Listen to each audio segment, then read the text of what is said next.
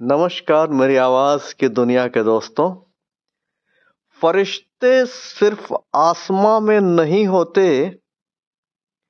फरिश्ते सिर्फ़ आसमां में नहीं होते। तुम कहो तो एक आईना भेज दूँ तुम्हारे लिए, तुम कहो तो एक आईना भेज दूँ तुम्हारे लिए।